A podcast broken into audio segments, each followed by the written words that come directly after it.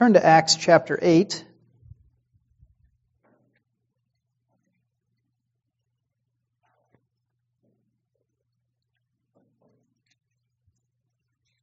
Give you a little bit of uh, an intro here, explain what's going on. In chapter 7 of the book of Acts, Stephen is martyred. He's the first martyr. And Paul, who wrote the book of First Timothy that we've been studying most recently, uh, was not yet known as Paul. He was known, kids, do you know what his name was? His name at that time was still Saul. And what else do we know about him? You answered the first question. Somebody else. Kids, was he good or bad? Was Saul good or bad? Bad, that's right. That's right. He was bad. And so our first verse this morning says that Saul was in hearty agreement with putting him to death, speaking of Stephen. That Saul was delighted that Stephen had been put to death. Now, the uh, most of chapter 7 in Acts is a, is a long sermon that Stephen preaches to the Jews, and that's what makes them so mad. He proclaims the gospel to them, and it, and it makes them absolutely angry, and that includes Saul. And so he, uh, he is the start, at his death, it is the start of a very intense persecution, and that's what we read the beginning of, and that's what the verse continues on to say. It says, And on that day, great persecution began against the church in Jerusalem, and they were all scattered throughout the regions of Judea and Samaria, except the apostles. So the church had been established by Jesus Christ in Jerusalem, and yet he had said that they were going to go out into the uttermost ends of the earth into Judea and Samaria and, and beyond, right? And this is how God chose to begin that process of sending them out. He had warned them that a persecution would come. He had warned them about the dangers that they would face in Jerusalem. And so when the persecution begins, they do exactly what he said to do before he went up into heaven, which is they leave. And what I want you, just before we even get started, I want you to notice right in that verse we just read that it says that everybody left except whom? Except the apostles. It's a good Sunday school answer, though. Good guess. Except the apostles. So the leaders of the church, the leaders that God had put in place stay for some time. This doesn't mean they stay forever, but as, as this persecution begins, the, the Christians scatter, but the apostles remain there and face that persecution in a way that is unique and appropriate for men who are in leadership. Okay? They stay and they face that difficulty. And so, as the church scatters out, you see they first come to Samaria. And that's where uh, we're going to read about them going to, and we're going to read about what happens there as the church begins to be established. So please stand for the reading of God's Word. Again, chapter 8 in Acts, verses 1 through 13.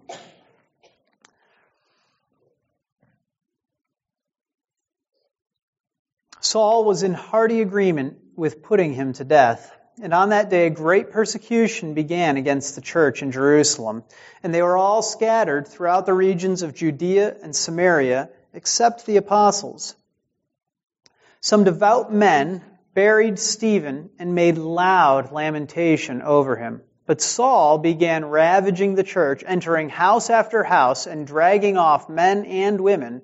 He would put them in prison. Therefore, those who had been scattered went about preaching the word. Philip went down to the city of Samaria and began proclaiming Christ to them. The crowds, with one accord, were giving attention to what was said by Philip as they heard and saw the signs which he was performing. For in the case of many who had unclean spirits, they were coming out of them shouting with a loud voice. And many who had been paralyzed and lame were healed. So there was much rejoicing in that city. Now there was a man named Simon who formerly was practicing magic in the city and astonishing the people of Samaria, claiming to be someone great. And they all, from smallest to greatest, were giving attention to him, saying, This man is what is called the great power of God. And they were giving him attention because he had for a long time astonished them with his magic arts. But when they believed Philip preaching the good news about the kingdom of God in the name of Jesus Christ, they were being baptized, men and women alike. Even Simon himself believed. And after being baptized, he continued on with Philip, and as he observed signs and great miracles taking place, he was constantly amazed. This is the word of the Lord. Please be seated.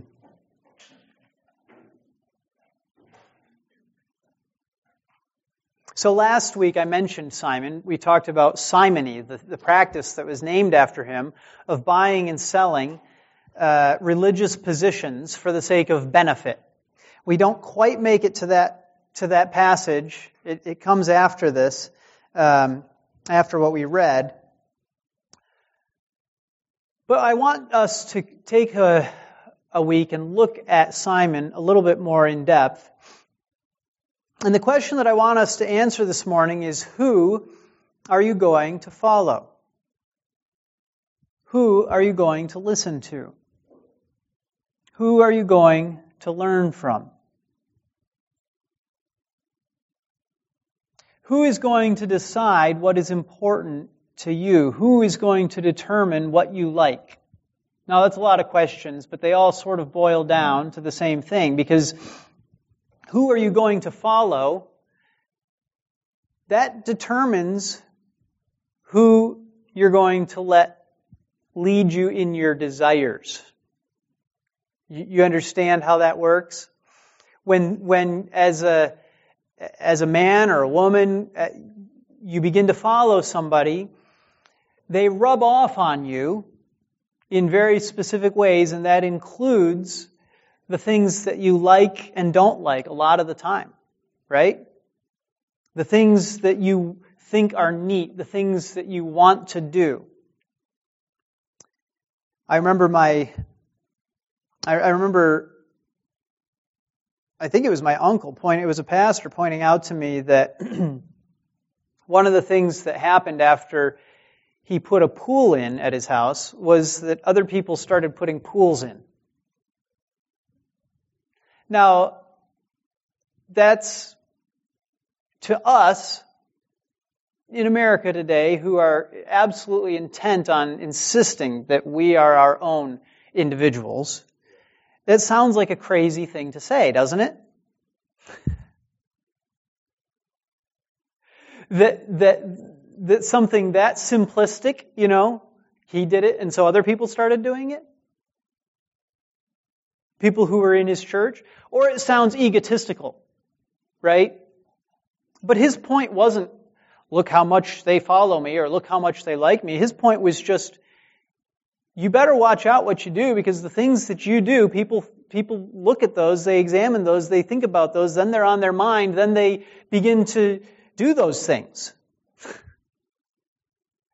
And this is the same thing that happens when, uh, when kids are at school. You know, you go to school and there's some kid there and you think, man, he's cool. And how does that decision happen?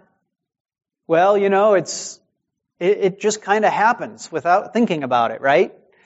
They do something amazing. They show off out on the playground. They end up uh, getting a good grade on a test. There's, there's various things that might appeal to you that you see and you're like, man, that's cool. And then what? Then that person that you think is cool shows up at school with a particular kind of calculator, maybe.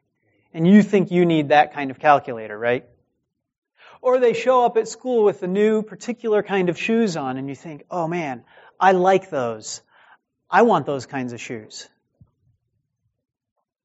You see how simple it is? You see how, you see how we work, right?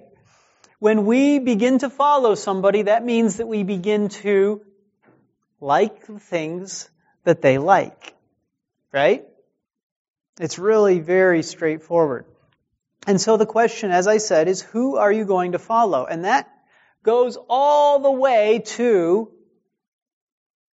what are you, what are you going to like? Or who is going to determine what you like? And, and I want to just say right here at the beginning, you can, you can deny all you want that it'll be anybody else and just say, I'm going to determine what I like.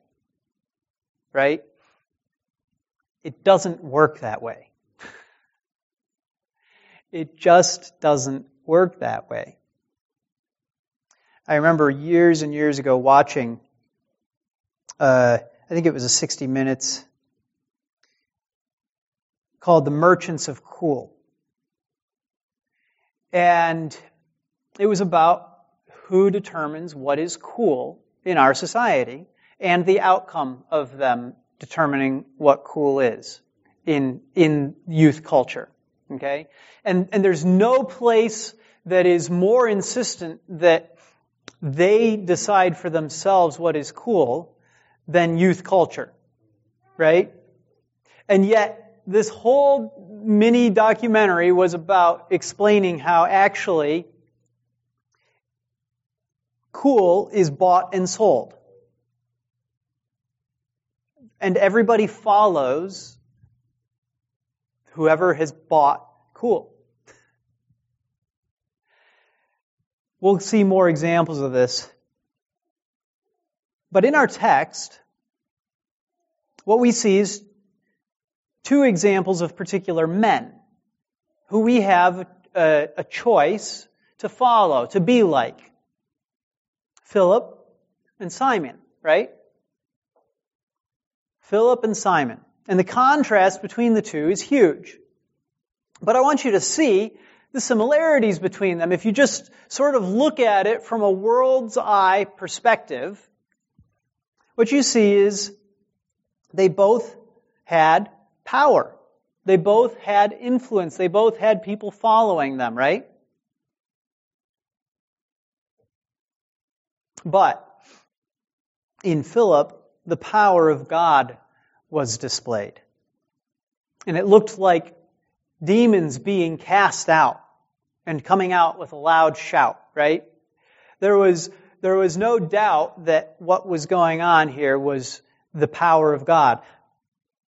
Casting out evil spirits, preaching Christ and the good news about the kingdom of God and the name of Jesus Christ. But Simon, on the other hand, Simon also had some power, didn't he? The inferiority of his power, the lesser nature of his power, the pathetic nature of his power, only became clear once God displayed his true power through Philip. Because prior to Philip arriving down there in Samaria, who had everybody following him? Simon did. And what did they all say about him? Do you remember how they described him? It said that they, uh, uh, where is it? Verse 9, that he, the people were being astonished That he was claiming to be someone great, and everybody, it says from smallest to greatest, were giving him attention and saying, This man is what is called the great power of God. So here you've got Simon on the one hand, and what he does must be impressive. Okay? You're not talking about, and all of the idiots followed him. Right? It doesn't say, and all of the most gullible followed him. And all of the people who had never seen anything that was actually impressive before followed him. What does it say? From smallest to greatest, they were all astonished and they all said, hey, this is the great power of God, right? But from there, what? From there, Philip shows up. And what does it say about him? It's a couple verses earlier. It says the crowds were giving attention to what was said by Philip as they saw and heard the signs which he was performing.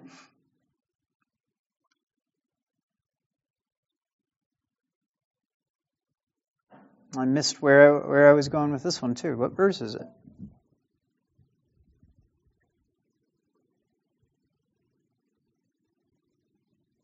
They, verse, yeah, verse 6. The crowds, okay, the crowds with one accord were giving attention. And so, all of a sudden, Philip shows up.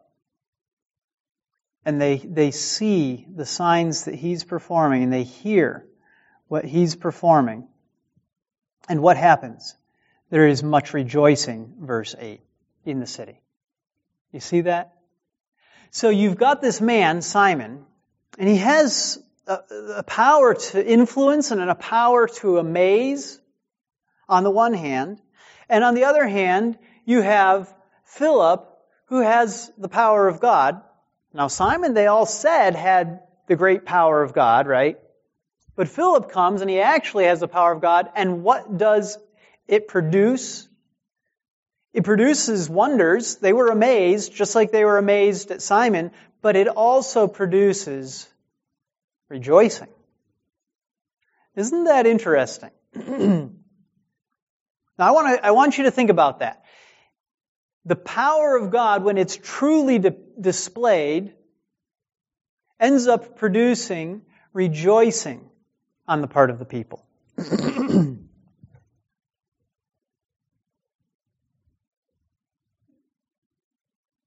they begin to be baptized men and women alike. And Simon, verse 13, was constantly amazed.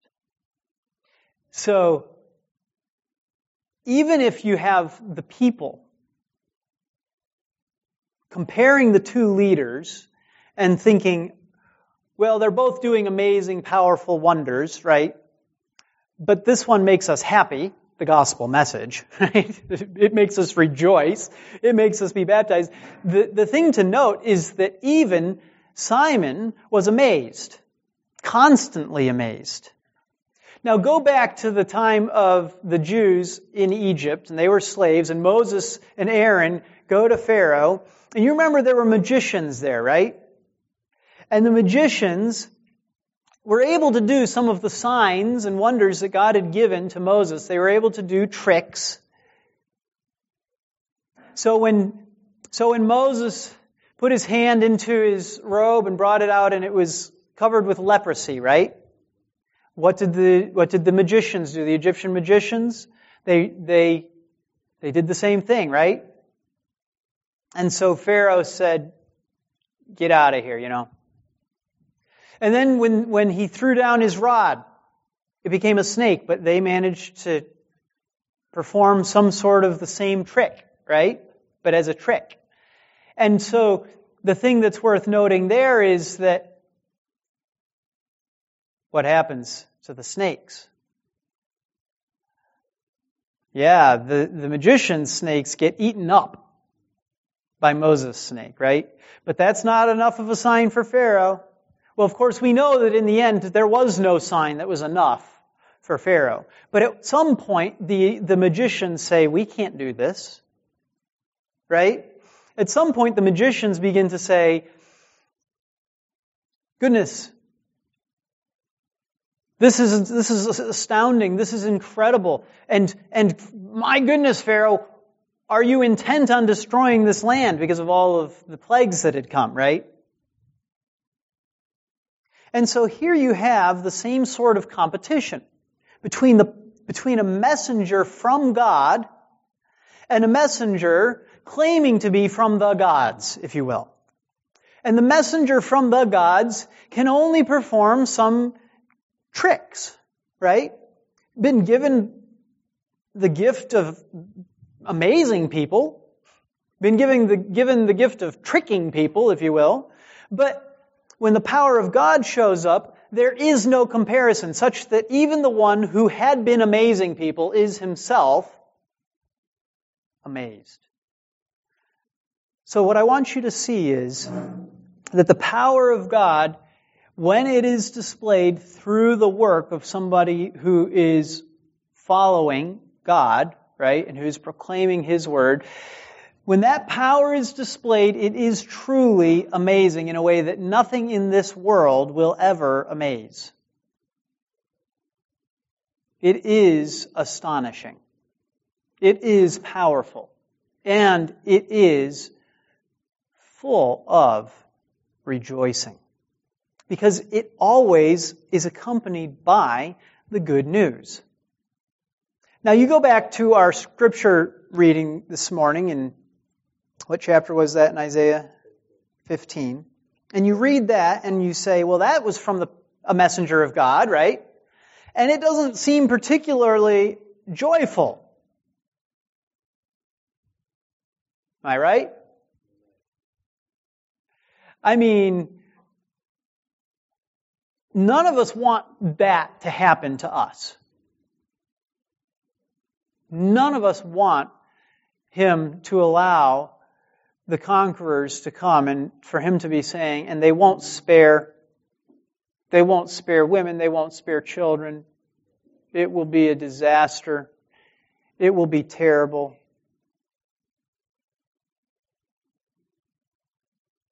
And yet, even the prophet Isaiah is filled with the declaration of the good news that God will be a God to his people and that he will rescue them out of slavery, that he will forgive them when they repent, that he will relent with his hand, that he will have mercy if they simply turn to him. And so this is why there is rejoicing when the good news is proclaimed. Because all of us deserve this. You go to the New Testament and you remember reading about the Tower of Siloam and how it fell and killed several people. And everybody was looking at them and going, oh, they must have been terribly wicked people for the tower to fall and kill them. And Jesus says, no, unless you repent, you will all likewise perish. Right? This is what all of us deserve. This is not uh, some sort of unique thing to read the prophet Isaiah, to think about the Tower of Siloam, to think about our own lives and to go back and apply the Word of God to it, what we begin to recognize is that, yes, we also deserve these things. And that is why when the, when the true prophet of God, when the apostle Philip shows up, when the Word of God is proclaimed, it is always a joyous thing. And this is why we, you know, we sing, restore unto me the joy of my salvation. Have you ever had that joy of knowing that you have been saved? And yet it is easy for us to forget it, isn't it? It's easy for us to move beyond it. But what a joyous thing. This good news, we see it coming here for the first time to Samaria, and there is no shortage of rejoicing when they hear there's hope for salvation.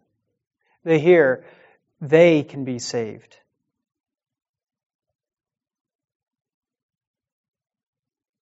Now, Remember what I said at the beginning.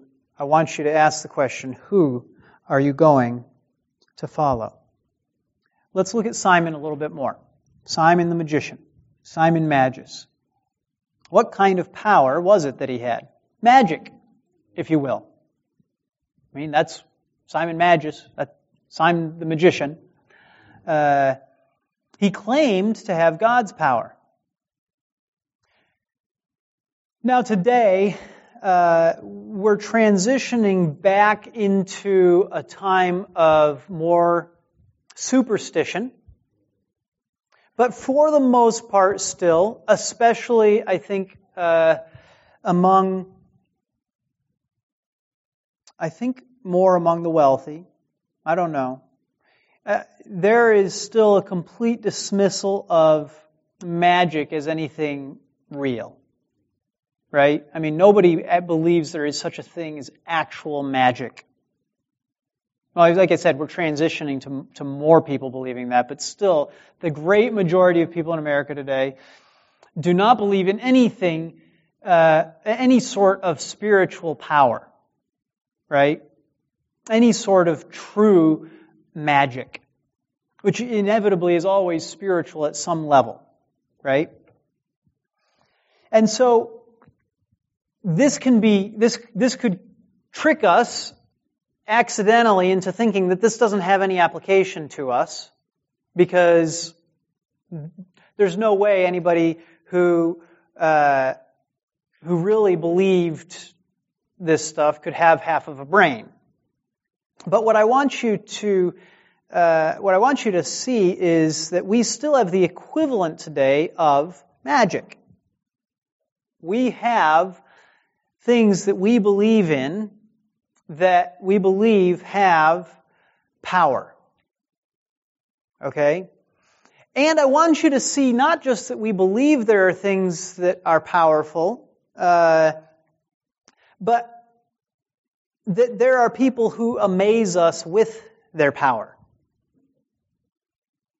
Okay? Now, where do we see this?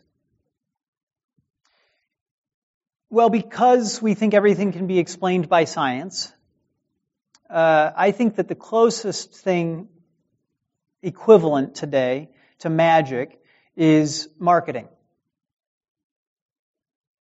Okay? Now, a lot of people still deny that marketing has any power over them, but they're idiots. Okay? Because billboards work,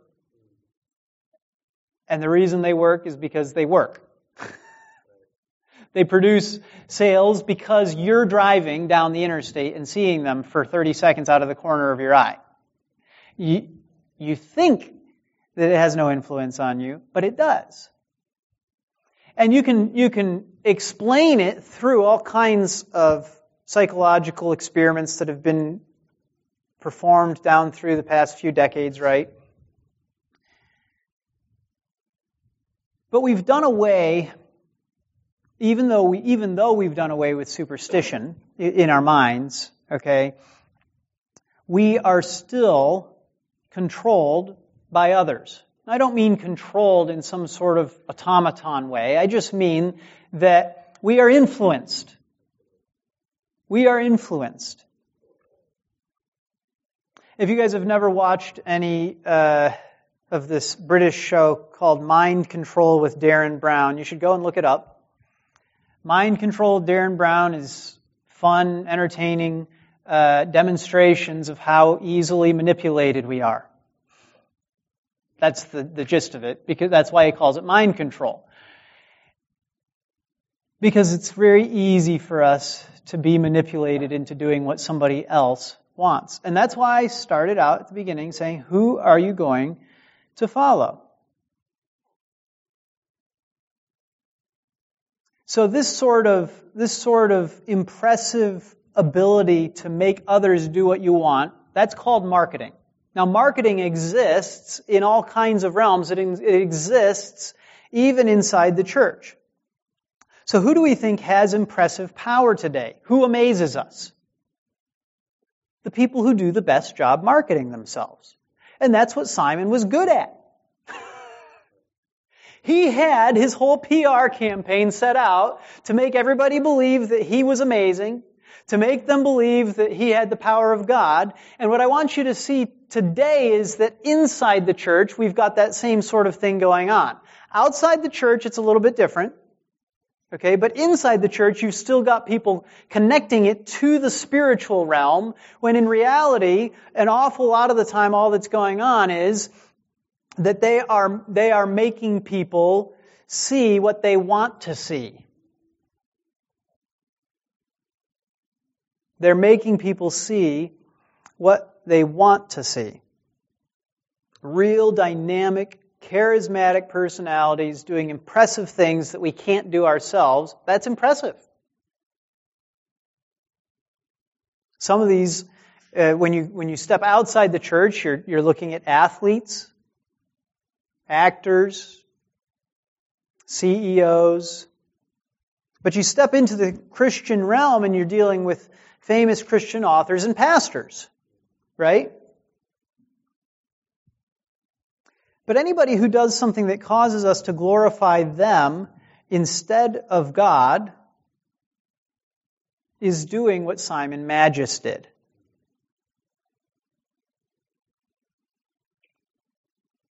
Now, I gotta, I gotta introduce a little bit of a, a, a catch right there because you remember that when later on Saul becomes Paul and he shows up with Barnabas, in a city that begins to want to worship him, them, wants to perform sacrifices because of the miracle that they performed, right? The people are giving them the glory that belongs to God, right? But it's not, and it is because Saul, I mean, Paul and Barnabas had performed this miracle. But that was not their goal. Their goal was that God would be glorified. And so what I want you to see is that there are men who people worship inappropriately, who are simply trying to do the will of God and who are trying to give the glory to God. But what I want you also to see is that the moment that the people come and begin to worship you, you face serious temptations as a leader to begin to take that glory to yourself right?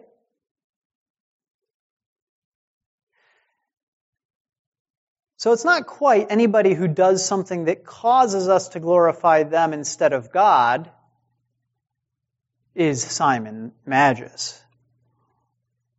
It's anyone who does something with the goal of us glorifying them instead of God is Simon Magus.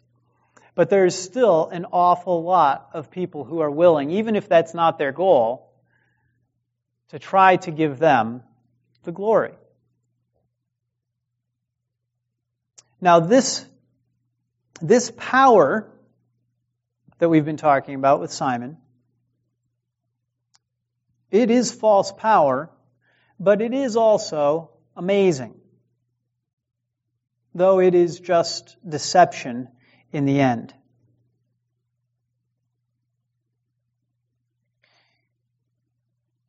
Astonishing personal holiness, amazing personal holiness, is worthless if it is simply an exterior show. Right? Amazing humility means nothing if it is a lie. Amazing humility that is a lie is actually pride. And I have, I have run into these men who do their absolute best to demonstrate in everything that they do to you how very humble they are. And it's, it's a lie. It, it flows directly out of their pride. Manipulative power that gets people to do what Simon wants, okay, that makes himself of central importance in defining their beliefs, that makes them dependent on him for what? Well, for their assurance of salvation, for their whatever, you name it. Okay, all of this is false power. All of it is manipulative power.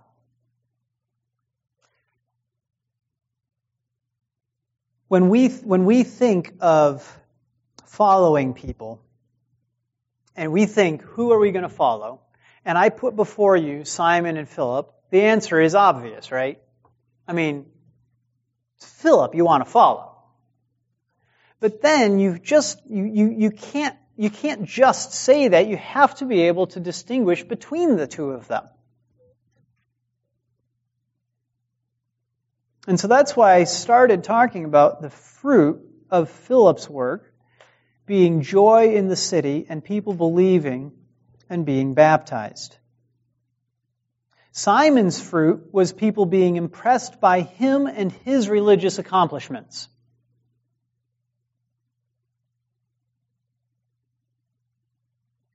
Now, you might say, well, Simon wasn't a Christian, and I'm not tempted to follow non Christians.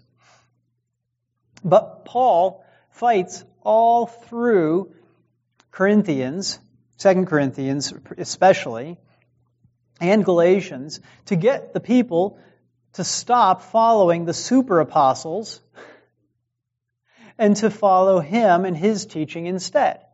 Right? So from the beginning of the church, you see that there is this temptation to follow after men who are, who, who claim the name of God, who claim the name of Jesus Christ, who are super apostles, who look very impressive, and yet who are no good for the people.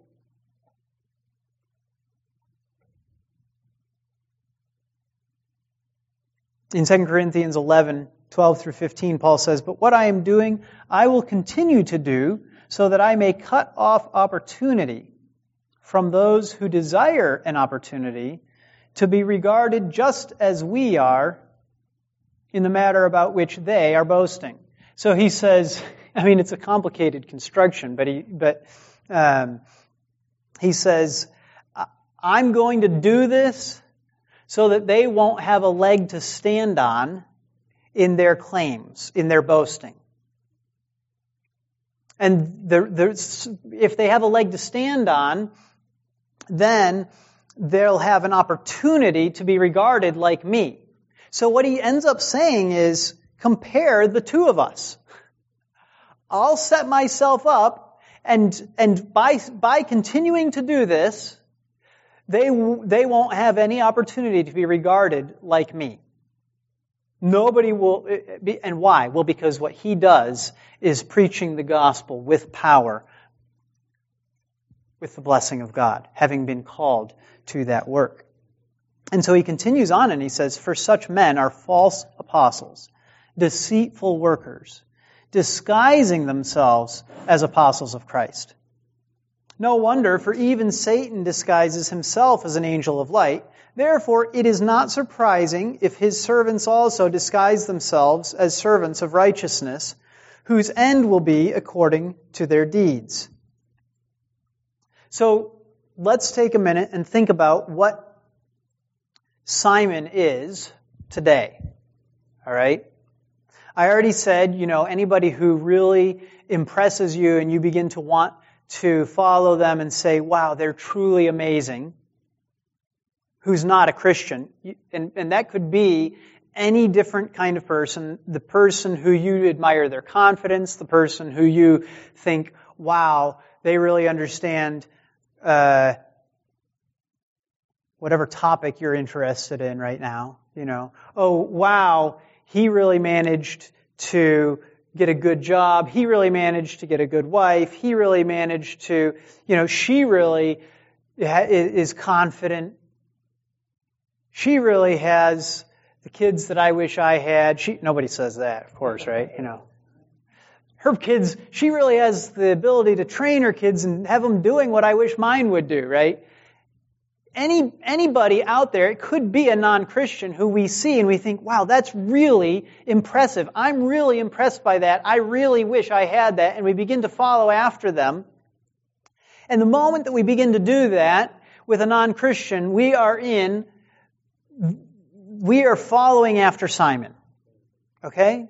The moment we begin to do that with a non-Christian, we're following after Simon. Now that does not mean that there's nothing that we can learn from non-Christians, you understand. Of course, there, there's much that we can learn.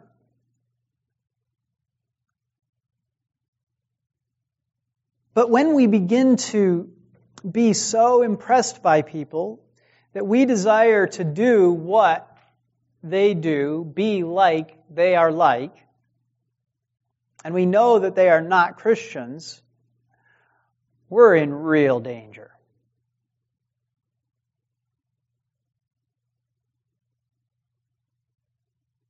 Our role models matter. They actually affect what we do far more deeply than we think they do.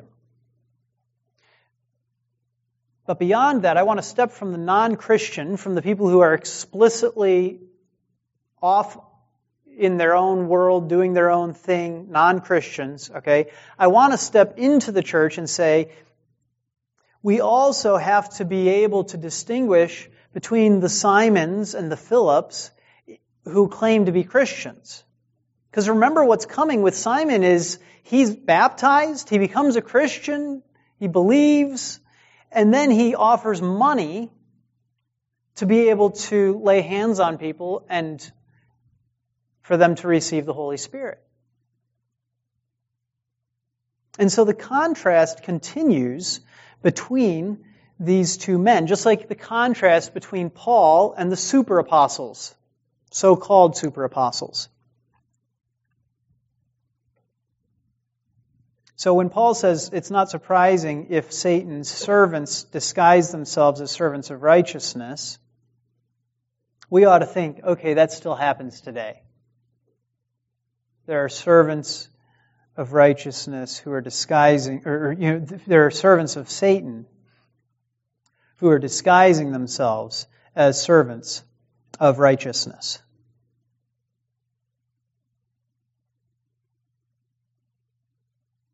Both Philip and Simon had people gathering to them intentionally.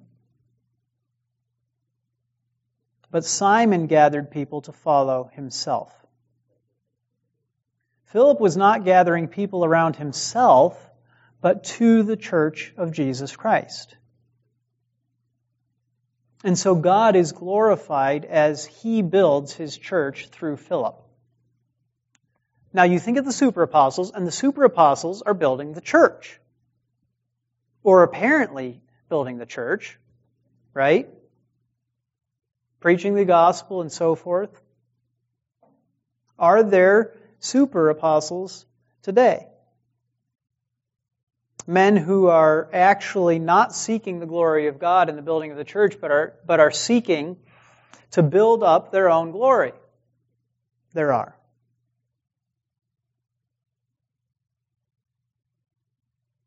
the temptations that we face are to be impressed by them, by the things that they have managed.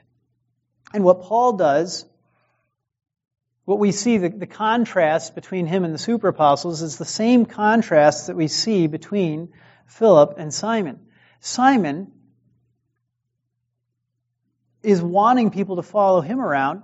Philip is just continually doing the work continually doing the work of preaching, teaching, building. And you look and you say, yeah, but look, tons of people, tons of growth, very impressive presentation, getting a lot of things right, obviously blessed. Look at the numbers, right? And that is the marketing that I, that I spoke about earlier, right? because you demonstrate the proof through the world's measures. Paul says, I'm going to keep on doing what I've been doing, and the fruit will take away any ability that they have to claim to be doing the same thing I'm doing, because it will look totally different. And so you, you'll see the difference. And we see the difference here with Philip and Simon, even though there's, yes, there are large numbers of people with both of them, right? That's not how it's judged in the text, is it? And so when we, when the, the moment that, that somebody begins positing measures of success that are not based on the fruit of the Spirit. That moment is the moment that they've stepped into the super apostle realm. That moment is the moment that they're looking to impress like Simon impresses, rather than to have you follow them like Philip and Paul.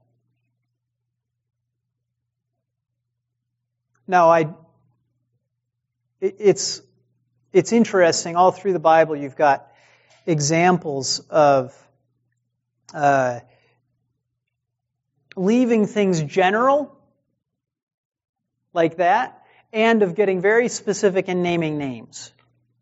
Okay? And sometimes it's hard to know when to do one or the other as a pastor. Should I just leave it general and let you think about who that might be? You know, or should I just start naming some actual names? And what I want to what I want to do today is I want to do a little bit of both. I want to back up in time, and I want you to look at uh, some people who are not really generating a lot of interest today, and think about what it was like when they were. So you remember Rob Bell? You remember when the Nooma videos were first coming out? He was claiming to be spiritual, a Christian. He was claiming to be someone who was seeking to declare the gospel, right? And now today he's pretty much unknown, not generating any excitement, right? And so there's not a lot of temptation left for any of us, or really most anybody, I don't think.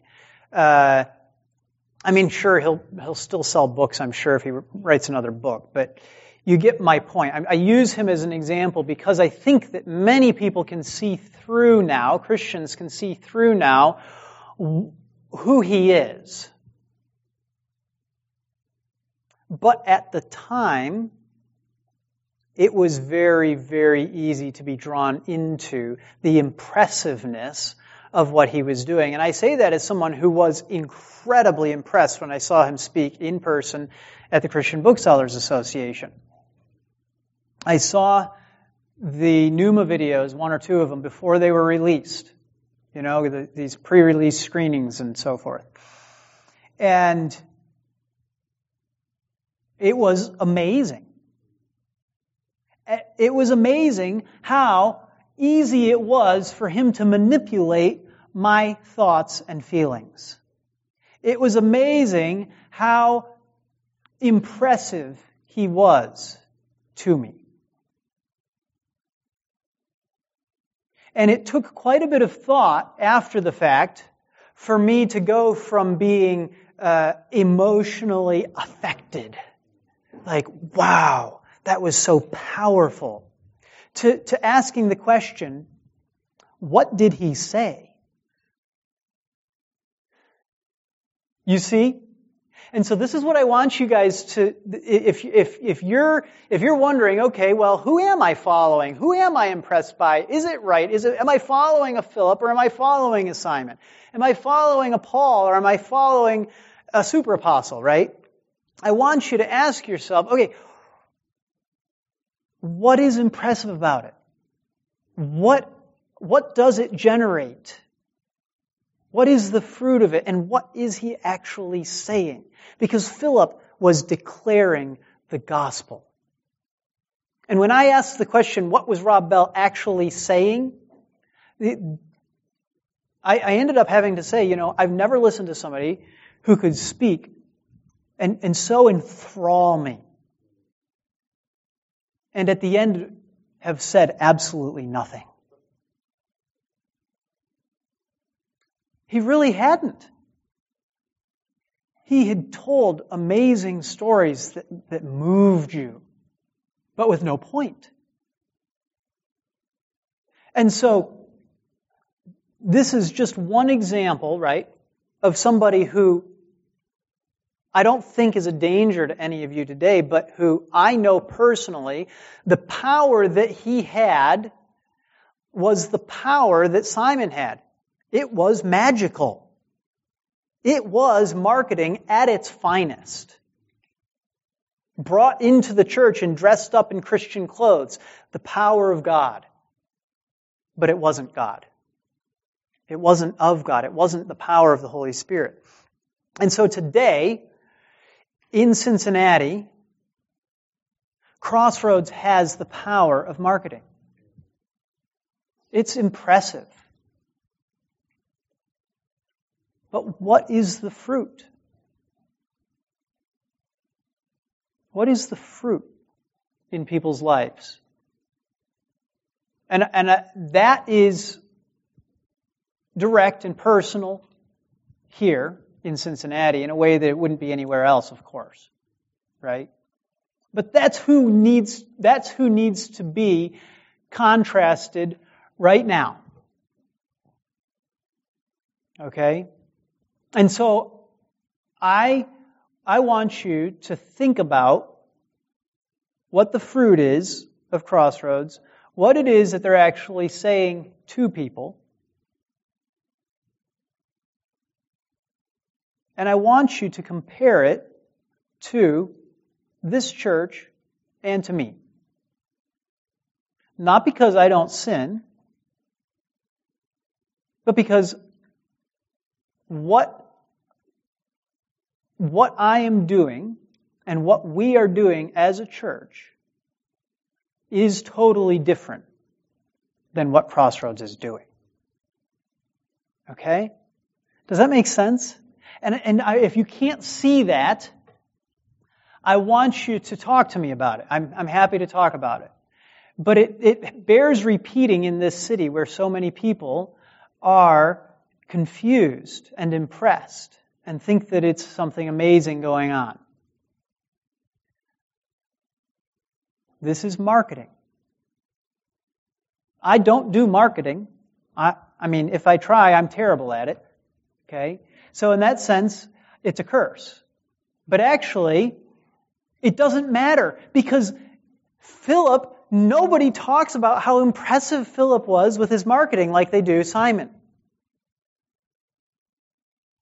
What they talk about is there's hope. There is joy. There is fruit of the Holy Spirit being at work. That's not because of Philip. That's because the power of God is at work. He is establishing His church. Let's pray.